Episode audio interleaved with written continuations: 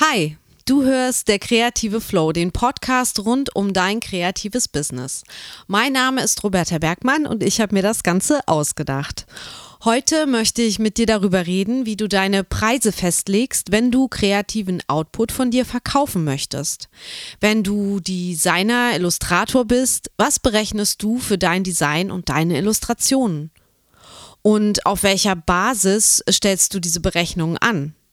Wenn du Künstler bist, was kosten deine gemalten Bilder im Verkauf und wonach richtet sich dieser Preis? Bauchgefühl, eine Formel, der Künstlerfaktor? Mit solchen Fragen tun wir Kreativen uns ja bekanntlich schwer, vor allem wenn wir noch ganz am Anfang stehen und als Freischaffende nicht so viel Berufserfahrung haben. Deshalb sprechen wir dieses Mal über Preiskalkulation und es gibt heute ein paar Praxistipps für dich, wie du deine Preise berechnen kannst. Dazu lasse ich auch einige Kreativschaffende zu Wort kommen. Und damit wir jetzt keine Zeit verlieren, geht es sofort los mit Folge 35 findest du das?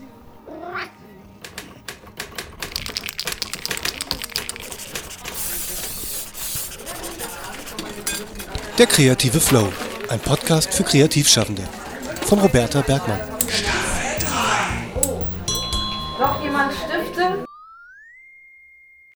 Das Thema, was kostet meine Arbeit bzw. was ist meine Arbeit wert, welchen Preis kann ich dafür verlangen, stellt sich wohl jede, jeder kreativ Schaffende, der von seiner Kreativität leben möchte.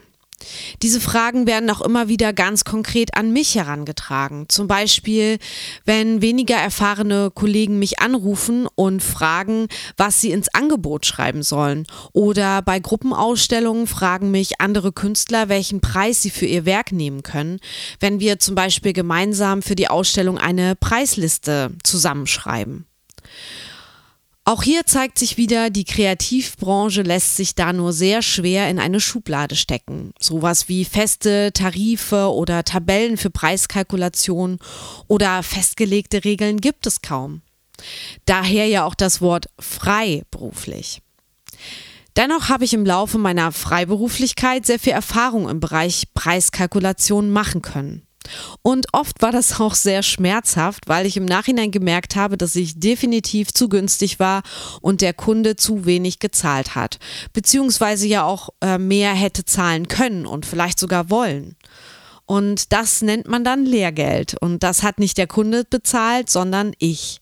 Und damit du dieses Lehrgeld nicht bezahlen musst, möchte ich dir heute mal ganz konkret ein paar Hilfen mit an die Hand geben.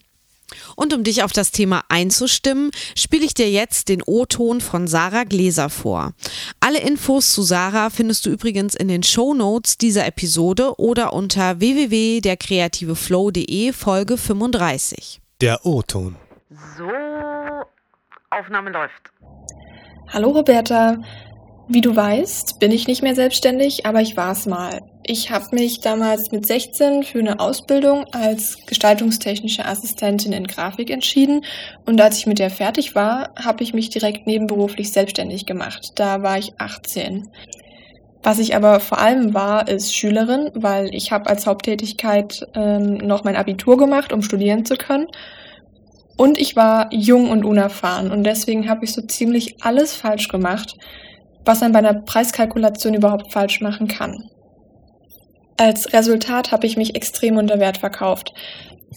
Es lag vor allem daran, dass ich ein Umfeld hatte, was überhaupt keinen Bezug zu Kunst oder Design hatte.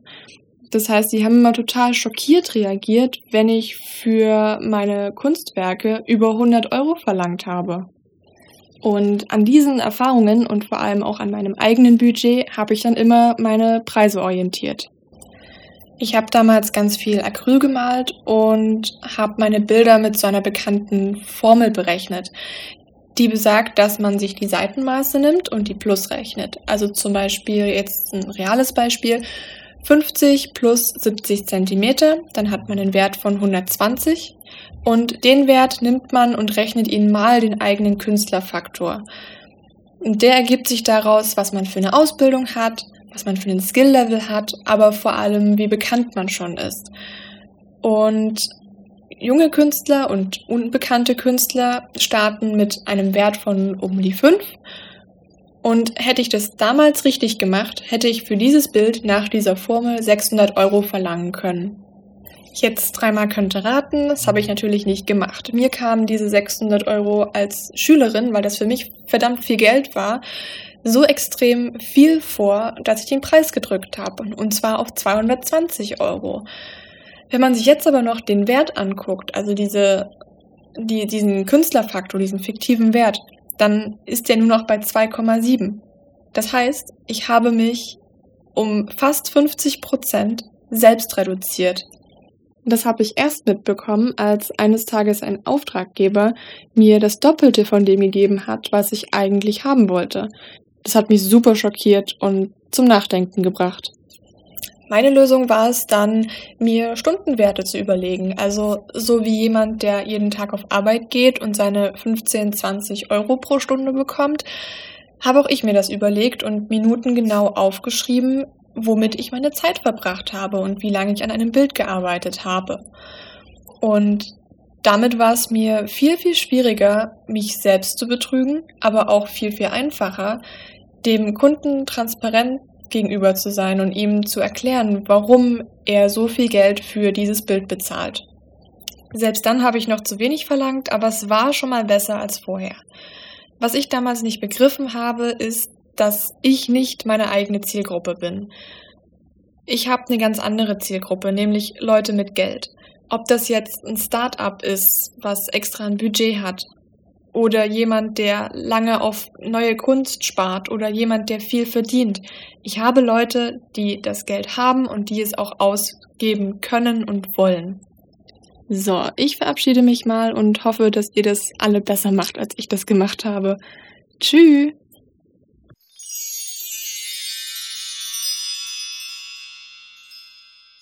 Liebe Sarah, danke dir für diesen Beitrag. Aus deinen Erfahrungen können wir einiges lernen und vielleicht auch eine Abkürzung nehmen. Also, ich ähm, fasse nochmal so Sarahs Beispiel ein bisschen zusammen. Du erfährst äh, in dem O-Ton von Sarah bereits eine Möglichkeit, wie man den Wert eines gemalten Bildes ausrechnen kann, nämlich die Fläche. Das passt jetzt eben gut bei so ja, Bildern, Originalen, aber auch bei Drucken mal äh, dem Künstlerfaktor, lautet hier die Formel. Was ist denn jetzt der Künstlerfaktor? Also dieser Künstlerfaktor ist halt eine, wenn man so will, fiktive Zahl zwischen drei und zehn. Und je nachdem, wie bekannt du bist oder wie bekannt der Künstler ist, ordnet man halt diese Zahl dir zu oder dem Künstler zu. Und das ist jetzt schon sehr subjektiv und schwammig, aber es gibt dir wenigstens ein bisschen Orientierung. Und wie schon gesagt, in den freien Berufen haben wir keine festen Tabellenpreise. Okay, also zurück zum Künstlerfaktor und wie du ihn definierst. Wenn du schon öfter Ausstellungen hattest, wenn du in der Presse warst, online präsent bist, eine große Reichweite hast, du aus dir vielleicht eine Personenmarke gemacht hast, in Museen und auf großen Messen ausstellst, viel verkaufst, durch eine Galerie vertreten wirst, dann kannst du dir getrost die Zahl 10 als Künstlerfaktor berechnen.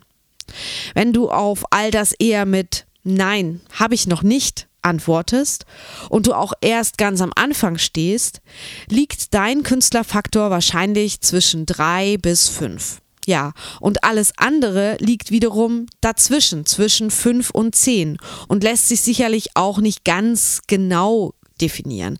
Aber das ist nicht schlimm. Es geht hier nur um eine Preisorientierung.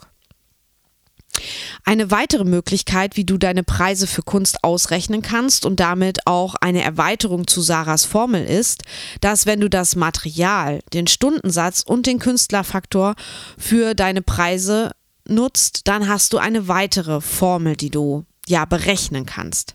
Ich mache das mal an einem Beispiel deutlich. Also du hast ein Kunstwerk erschaffen, vielleicht ein Objekt, eine Plastik, sagen wir mal.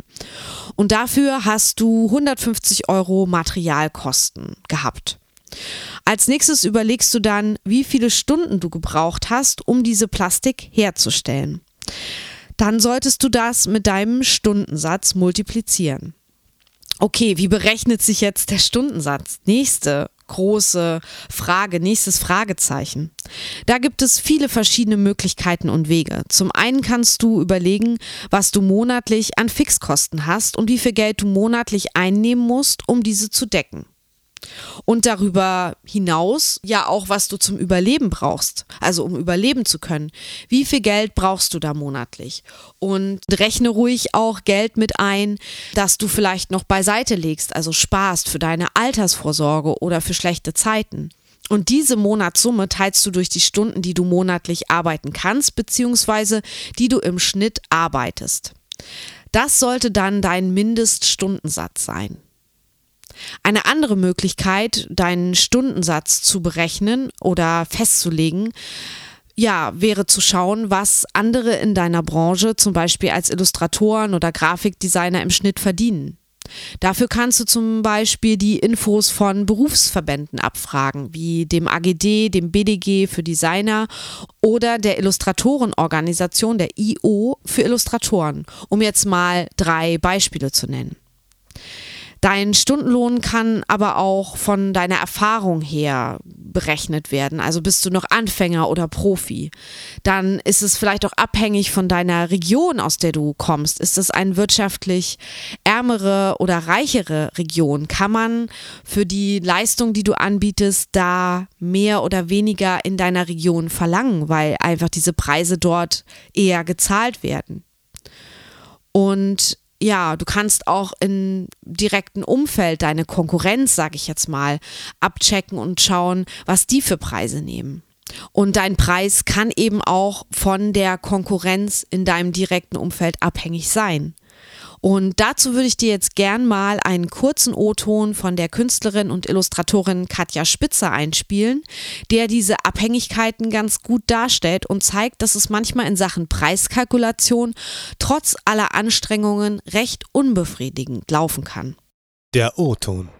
So, Aufnahme läuft.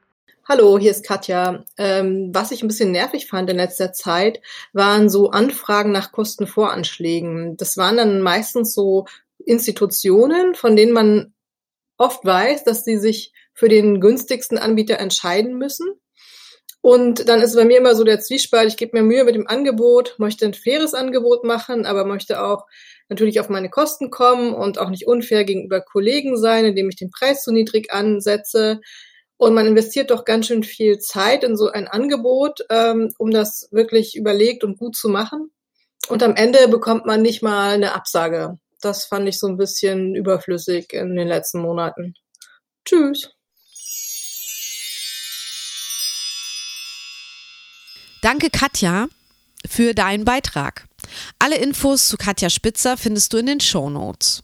Doch jetzt zurück zu der angesprochenen zweiten Formel. Wo war ich denn gerade? Okay, genau. Du nimmst also diese 150 Euro Materialkosten für deine Plastik und addierst die mit der Anzahl der Stunden und deinem Stundensatz. Sagen wir 150 Euro Materialkosten plus 10 Stunden weil die hast du gebraucht, mal 75 Euro, das ist dein Stundensatz. Und somit kommst du auf 900 Euro. Doch das ist noch nicht das Ende der Rechnung. Jetzt nimmst du noch den Künstlerfaktor. Sagen wir jetzt einfach mal der beträgt jetzt bei dir fünf, also du bist noch relativ am Anfang, aber jetzt nicht so ein totales äh, Greenhorn. Und somit bekommst du 900 Euro mal fünf, kommst du auf 4500 Euro als Verkaufspreis für deine Plastik. Jetzt kannst du natürlich noch den Preis auf subjektive, individuelle Kriterien abklopfen. Also das könnte sein, wer ist dein potenzieller Kunde? Wie hoch schätzt du sein Budget ein? Wie hoch schätzt du seinen Kaufwunsch und seine Liquidität ein? In welchem Kontext verkaufst du? Verkaufst du zum Beispiel in einer Gruppenausstellung? und äh, konkurrierst quasi mit den Preisen der anderen Künstler verkaufst du im Rahmen einer Galerie, dann musst du sowieso schauen, weil der Galerist bekommt ja 50 Prozent des Verkaufspreises deines Bildes wahrscheinlich, dann ist dein Verkaufspreis in der Regel sowieso ähm, doppelt so hoch, als wenn du das Bild selbst verkaufen würdest. Nämlich zum Beispiel, wenn du einen Atelierverkauf hättest, dann ist auch die Situation wieder eine andere. Du bist mit dem Kunden allein in deinem Atelier. Es hat eine privatere Atmosphäre auch als beispielsweise jetzt bei einer Ausstellungseröffnung. Und gegebenenfalls gibt es auch keinen Preisvergleich mit anderen Werken und Künstlern. Oder du verkaufst in deinem eigenen Online-Shop. Das heißt, du bist nicht dabei, wenn der Kunde deine Bilder anschaut. Du kannst nicht Einfluss nehmen. Du hast, aber wiederum hat der Kunde, nicht du, äh, sondern der Kunde einen direkten Vergleich mit den anderen Werken von dir. Also musst du halt auch schauen, dass der Preis von dem speziellen Kunstwerk, was jetzt den Kunden interessiert, halt auch passt zu dem Rest deines Werkportfolios, wenn man so will. Ja, und das wären jetzt so die subjektiven Kriterien, die man vielleicht eher unter dem Punkt Erfahrung äh, verbuchen kann. Also du wirst halt mit der Zeit beim Verkaufen eben auch deine Erfahrung mit einfließen lassen können. Eine weitere Möglichkeit, deinen Preis zu kalkulieren, ist zu vergleichen, was andere Künstler, Galerien, Verkaufsplattformen für Bilder mit ähnlicher Technikgröße und Material kalkulieren. Und das hat mir oft Sicherheit gegeben, so dass ich dann wusste, dass ich nicht total daneben lag mit meinem Preis auf dem Markt, ähm, sondern dass der Preis, den ich da kalkuliere, auch ja angemessen ist, weil andere das eben auch nehmen. Also es kann so eine ganz gute Hausnummer sein, dich da ein bisschen zu vergleichen.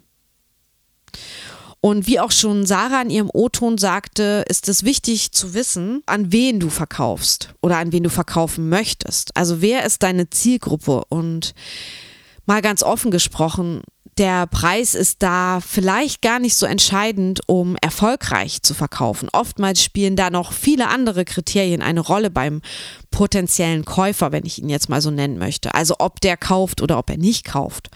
Eine Kaufentscheidung wird meist sehr emotional getroffen und dann kann der Preis nur zweitrangig sein. Und zwar für den, der es sich leisten kann. Also er kann sogar irrelevant sein, also das Geld gar keine Rolle spielt. Das kann man sich vielleicht auch als Künstler manchmal schwer vorstellen, weil man selber eben nicht so über Geld verfügt, dass einem Geld egal ist. Hier entscheidet der Käufer also rein emotional, ob er von dir kauft oder nicht, weil er dein Kunstwerk haben muss, weil er sich verguckt hat, weil es ihn so stark berührt und der Kaufwunsch oder der Wunsch des Besitzenwollens sich entwickelt hat und so groß ist, dass dem Käufer eigentlich egal ist, was es kostet. Das ist natürlich ideal, sag ich mal jetzt, als ähm, Verkäufer und als Künstler. Ähm, es ist nicht selbstverständlich, dass es so ist, aber es kann durchaus vorkommen. Noch ein Tipp vielleicht bezüglich der Psychologie des Verkaufens. Seine eigenen Sachen zum Verkauf anzubieten ist sehr, sehr aufregend. Und wenn du verkaufst, bekommst du vielleicht einen ziemlichen Adrenalinstoß dabei. Und das Gegenteil, wenn du nichts verkaufst, kann es dich sehr runterziehen und stark an dir und deiner Kreativität und dem Preis dich zweifeln lassen. Und was du hier mal wieder brauchst, davon spreche ich nämlich öfter im Podcast, das ist Geduld. Wenn du nicht gleich erfolgreich verkaufst, dann zweifle nicht an dir oder an deinen Preisen. Geh auf keinen Fall sofort deswegen mit dem Preis runter, denn das ist unprofessionell. Wenn du dich für einen Preis entschieden hast, dann solltest du auch erstmal dabei bleiben. Zumindest wenn der Preis bereits in einer Ausstellung oder auf einer Webseite veröffentlicht ist. Was dagegen bezüglich Preisregulierung immer möglich ist, ist, dass du teurer wirst. Natürlich nicht im Zuge innerhalb eines Verkaufs oder innerhalb einer Ausstellung. Die Preise kannst du, wenn du merkst, du verkaufst gut oder dein Künstlerfaktor steigt, also deine Bekanntheit oder dein Erfolg steigt, dann kannst du deine Preise einfach nach und nach anpassen. Denn erhöhen ist völlig okay. Sich selbst aber zu verramschen ist unprofessionell und nicht in Ordnung und spiegelt auch kein gutes Bild von dir nach außen wider.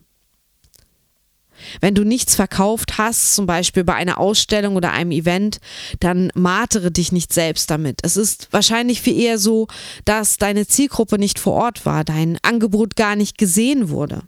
Oder wenn jemand sagt, schönes Bild, aber zu teuer, dann war es einfach nicht dein Kunde. Also der muss nicht unbedingt recht haben, dass es zu teuer ist, sondern er ist einfach nicht deine Zielgruppe.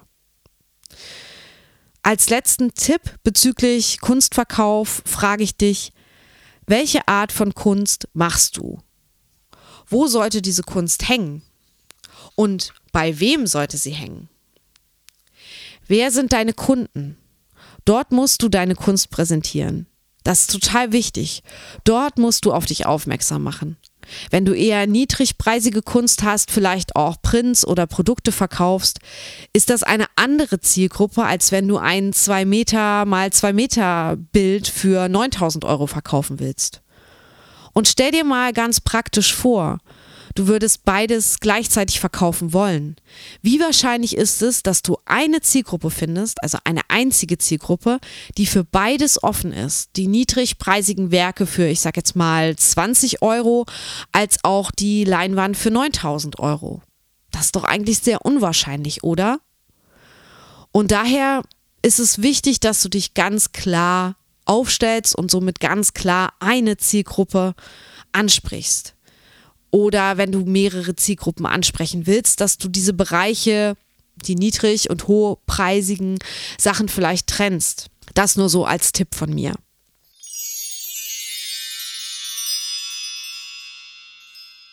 Jetzt möchte ich mit dir darüber sprechen, wie es bei der Preiskalkulation von Designleistungen und Auftragsarbeiten aussieht.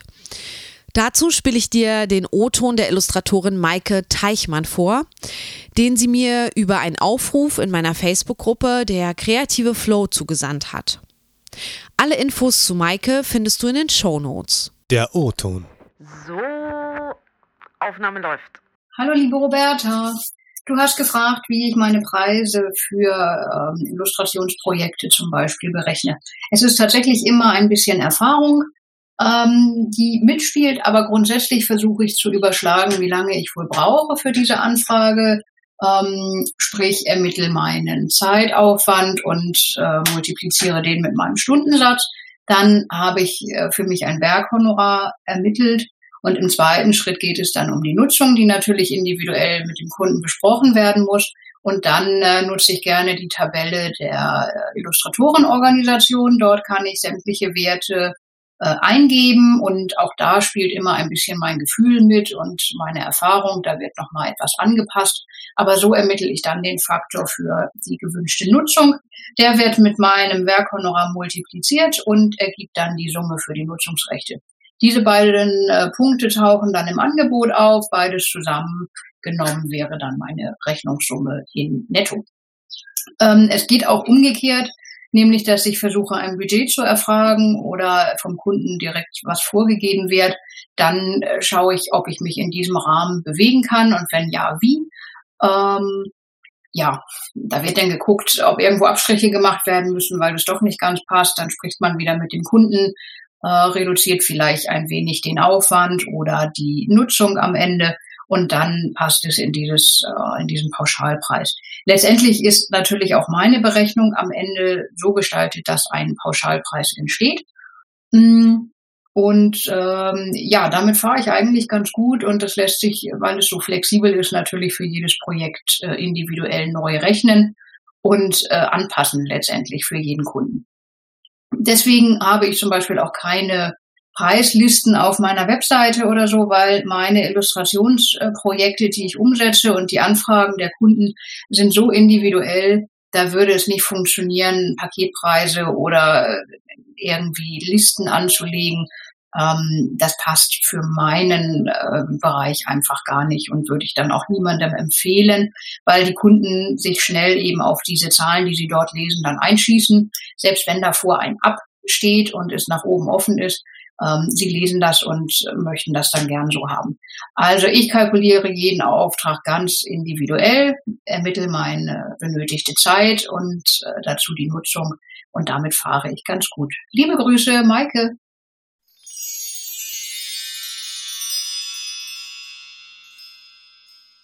Danke dir, Maike, und schön, dass du das hier so für uns aufgedröselt hast am Beispiel von Maike gesprochen. Zum einen hat sie einiges an Erfahrung, denn Maike ist seit 2008 freiberufliche Illustratorin.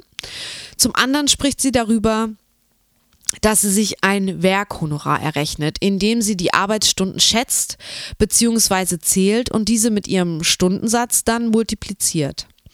Ein weiteres Schlüsselwort, das in Maikes O-Ton fällt, ist Nutzungsrecht. Das kennen die bildenden Künstler jetzt eher selten, da sie meist das Original verkaufen und damit zumeist auch alle Nutzungsrechte. Bei Designern, Illustratoren, Gestaltern ist es aber eher so, dass wir selten Originale verkaufen, sondern eher die Nutzung eines Entwurfs. Also wir erstellen einen Entwurf und verkaufen dann dessen Nutzung. Und Nutzungsrechte errechnet man auf Basis der verschiedenen Nutzungsarten, Nutzungsfaktoren. Dabei unterscheidet man zum Beispiel, um welche Art von Entwurf es sich handelt. Also habe ich ein Logo gemacht, ein CI oder CD, Werbung, ähm, ein Neben- oder Hauptelement einer Gestaltung. Dann unterscheidet man das Nutzungsgebiet, also wird mein Entwurf lokal, regional, national oder international genutzt vom Auftraggeber. Dann ist eine weitere Nutzungsart oder Nutzungsfaktor die, ähm, der Nutzungszeitraum. Also ist das für eine Veranstaltung, die innerhalb von einer Woche oder einem Tag erledigt ist, dann ist das eine beschränkte Nutzung, also ein beschränkter Nutzungsraum. Oder gebe ich diese Gestaltung für unbestimmte Zeit frei, dann ist es eine, ein unbeschränkter Nutzungszeitraum. Und das ist natürlich teurer, als wenn ich das beschränke. Dann kann man den Zweck ähm, definieren. Ist es eine zweckgebundene oder zweckfreie Gestaltung? Man kann die Auftragsart definieren. Ist es ein Einzelauftrag, ein Folgeauftrag oder äh, innerhalb eines Rahmenvertrags ähm, Auftrag? Und ob man den Entwurf als Kunde bearbeiten darf oder nicht, kann auch noch eine, ein wichtiger Nutzungsfaktor sein. Und diese ganzen Nutzungsfaktoren kann man errechnen und addiert diese dann zu einer Zahl zusammen, einem großen Nutzungsfaktor, der kann jetzt, ich sag mal, bei 0,2, 1,5, 4,5, was auch immer gelten. Diesen Faktor errechnet man, multipliziert diesen wiederum mit seinem Werkhonorar, von dem Maike auch gesprochen hat, welches sich ja aus Stundenanzahl und Stundensatz errechnet. Und wenn du das nicht selbst auf Papier rechnen möchtest, dann kannst du zum Beispiel auch einen Nutzungsrechte-Kalkulator benutzen. Ich habe dir mal einen hier in den Show Notes verlinkt und den kannst du kostenlos online ausprobieren. Und wenn du noch mehr Fragen zu Nutzungsrechten hast, dann kannst du das auch alles selber googeln oder dich bei den Berufsverbänden darüber informieren. Auch bei dieser Art der Preiskalkulation kannst du noch sehr gut justieren und dein Angebot gegebenenfalls ganz individuell an den Kunden und dessen Budget und auch dessen Zahlungswilligkeit und Freudigkeit, nenne ich es jetzt mal, anpassen. Und dazu möchte ich dir jetzt den O-Ton der Illustratorin Martina Nowak vorspielen. Sie ist seit drei Jahren erfolgreich freiberuflich als Illustratorin tätig. Der O-Ton. So, Aufnahme läuft. Hallo, liebe Roberta. Ich bin Martina Nowak und seit 2017 selbstständig als Illustratorin. Ich habe keine eigentlichen Verkaufsprodukte, sondern ich erstelle auf Kundenwunsch Illustrationen. Und der Kunde möchte die in der Regel für seine Werbemittel einsetzen und braucht natürlich dann die entsprechende Nutzungsrechte-Einräumung. Als Basis für meinen Preis nehme ich dann äh, meinen Stundensatz und äh, ermittle ungefähr, wie lange ich dann brauchen würde für die Illustration. On top kommen dann noch die Kosten für die Nutzungsrechte und die ermittle ich mit den Nutzungsfaktoren, die die Illustratorenorganisation auch vorschlägt. Schwer fällt mir die Preisermittlung eigentlich nur, wenn das Budget komplett unbekannt ist, weil ich ja innerhalb des Angebots sehr gut justieren kann, zum Beispiel wie viele Entwürfe inkludiert sind oder wie hoch der Detailgrad sein wird. Aber meistens weiß ich ungefähr, was der Kunde investieren möchte. Am Marktpreis orientiere ich mich auch natürlich ein klein wenig, aber ist nicht ganz so konsequent, denn ähm, jeder hat ja einen unterschiedlichen Stil und es ist auch einfach immer ein bisschen schwer vergleichbar. So viel von mir. Dankeschön und alles Gute.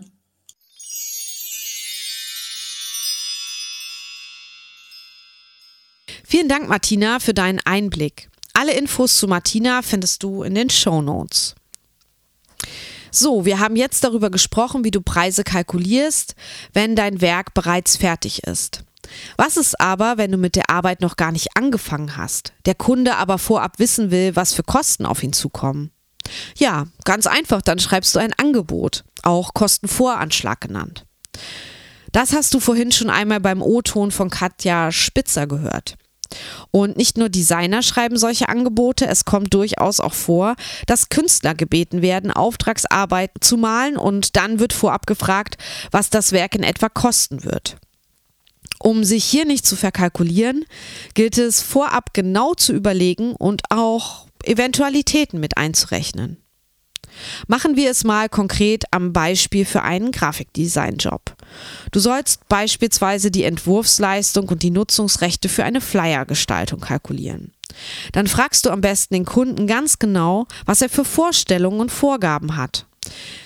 Gibt es Bild- und Textvorlagen? Wahrscheinlich. Wie sehen die aus? Musst du die noch bearbeiten? Welches Format und Auflage soll der Flyer haben? Wo wird er überall verteilt? Wird er nur auf Papier gedruckt oder wird er auch online und damit ja weltweit zur Verfügung stehen? Wie lange wird der Flyer genutzt und zum Beispiel im Netz auch zu sehen sein? Bis wann soll der Flyer fertig sein? Aus diesen Infos kannst du dann einen Kostenvoranschlag kalkulieren. Und dazu möchte ich dir den O-Ton von Annika Kuhn vorspielen. Sie beschreibt sehr schön, wie so ein Briefing mit dem Kunden abläuft und was alles beim Kostenvoranschlag einfließen kann. Hier Stichwörter Entwurf, Nutzungsrechte, Korrekturschleifen, Autorenkorrekturen, Preisabweichungen und so weiter. Hier kommt der O-Ton. So, Aufnahme läuft. Hi, ich bin Annika, ich arbeite als freiberufliche Illustratorin und Grafikdesignerin und bin jetzt seit 2006 selbstständig, habe also während des Studiums bereits angefangen, äh, freiberuflich zu arbeiten. Ja, ähm, zur Frage, wie kalkuliere ich denn ein Angebot? Ähm, in der Regel ist das so, dass der Kunde wissen will, äh, wie teuer wird Produkt XY also zum Beispiel will er eine Broschüre haben oder eine Illustration für ein Cover oder für eine ganze Broschüre oder ein Buch.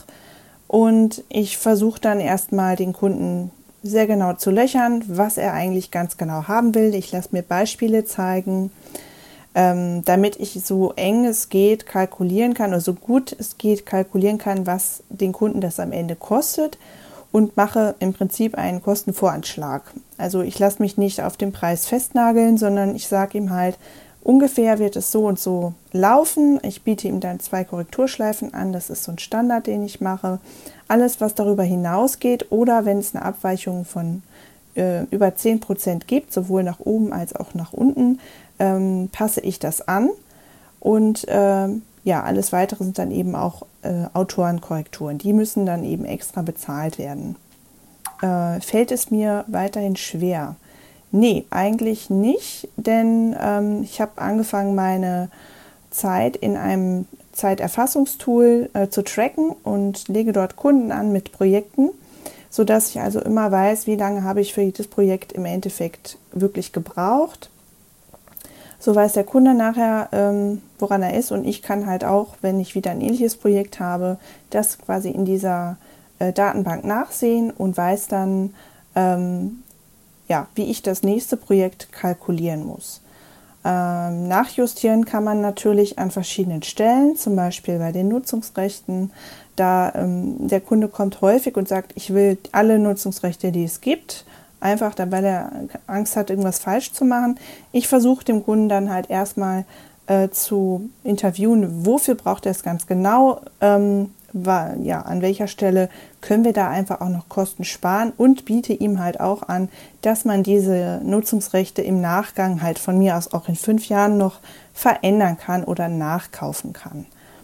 Ähm, ja, und so fahre ich eigentlich sehr gut. Das kann ich nur empfehlen. Ja, bis dann. Mach's gut.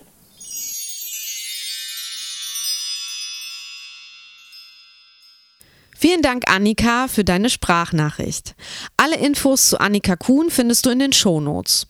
Und wenn du mir auch mal eine Sprachnachricht schicken möchtest, dann geh einfach auf meinen Speakpipe-Link und sprich mir mit dem Handy, dem Tablet oder deinem Rechner eine Nachricht ein unter www.speakpipe.com slash der kreative Flow. Den Link findest du auch auf meiner Webseite www.derkreativeflow.de und hier in den Show Notes. Du kannst mir natürlich auch eine Sprachnachricht per Mail schicken. Abschließend noch ein Tipp zum Thema selbstbewusst Preise verhandeln und Preise kommunizieren. Wenn ein Kunde ein Bild von dir kaufen möchte, also klares Kaufinteresse zeigt, solltest du selbstbewusst den dir vorher überlegten Preis nennen. Absolut kontraproduktiv ist es, wenn du dabei Schwäche zeigst, zu schüchtern bist, es dir vielleicht sogar peinlich ist, den Preis zu nennen. Das spürt der Kunde anhand deiner Körpersprache, dem, was du sagst, deiner Mimik und Gestik und es vermittelt ihn einen komischen Eindruck, kann man sagen, so als wenn der Preis nicht gerechtfertigt wäre, weil du ja anscheinend selbst nicht dahinter stehst. Und ganz ehrlich, dann wird er auch sich selbst dabei nicht wohlfühlen, diesen Preis zu zahlen. Oder er sieht sofort einen Verhandlungsspielraum für sich, um mit dir um den Preis zu feilschen. Das gleiche gilt natürlich auch bei mündlichen Absprachen zu einem Gestaltungsentwurf. Oftmals rufen ja Kunden gern mal spontan an und fragen direkt, was kostet das? Und wenn du dich davon überrumpelt fühlst, aus meiner Erfahrung ist das immer der Fall, weil es sich zumeist um ein neues und individuelles Angebot handelt, dann lass dir keine Preise spontan entlocken am Telefon, sondern sag so etwas wie, darüber muss ich kurz nachdenken und das Angebot anschließend für Sie individuell kalkulieren. Ich schicke es Ihnen noch heute schriftlich per Mail. Oder du sagst, du rufst äh, gleich oder zeitnah zurück, da du das gerade nicht pauschal beantworten kannst. Das wäre mein Tipp, um sich selbst nicht in eine nachteilige Verhandlungsposition zu begeben. Ich äh, fasse nochmal zusammen für dich. Was hast du heute gelernt? Wenn du deine Preise für deinen kreativen Output kalkulierst, gibt es unterschiedliche Herangehensweisen. Du kannst es zum Beispiel bei Bildern über die Bildfläche und den Künstlerfaktor ausrechnen, also Bildfläche mal Künstlerfaktor. Des Weiteren kannst du bei Kunst auch das Material plus den Stundensatz mal die Stundenanzahl mal den Künstlerfaktor rechnen. Und vergiss auch nicht, die individuellen Kriterien zu prüfen. Also, wer ist deine Zielgruppe? Budget des Kunden, Größe seines Kaufwunschs, seines Verlangens, Ort, Umfeld des Verkaufs, Gesamtwerk im Vergleich, also dein Gesamtwerk, dein Preis im Vergleich zu anderen Werken Dritter, die so ähnlich sind. Diese Kriterien gelten auch beim Verkauf von Entwurfsleistungen wie Grafik und Produktdesign, Illustration und Fotografie. Hier kommen aber noch die Nutzungsrechte zur Preiskalkulation on top. Denke daran, alle Nutzungsarten und Faktoren auszurechnen und vorab zu erfragen, damit du sie berechnen kannst. Bei einem Kostenvoranschlag oder Angebot versuche, ein genaues Briefing beim Kunden einzuholen und alle Eventualitäten zu verschriftlichen.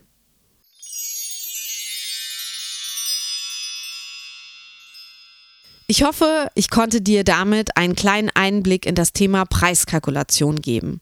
Wenn du dazu noch Fragen, Anmerkungen, Kritik oder Anregungen hast, dann schreib mir, schick mir einen Kommentar als Sprachnachricht für den Podcast zum Beispiel oder kontakte mich via Social Media oder in der Facebook-Gruppe der Kreative Flow. Alle Infos zum Podcast, zum Blog und zur Community bekommst du unter www.derkreativeflow.de. Und ich wünsche dir jetzt eine kreative Woche und sage Tschüss bis in zwei Wochen, deine Roberta. Und wie immer verabschiede ich mich mit einem Zitat, welches diesmal mit einer Prise Ironie gewürzt ist. Was nichts kostet, ist nichts wert. Was viel kostet, vielleicht auch. Walter Ludin.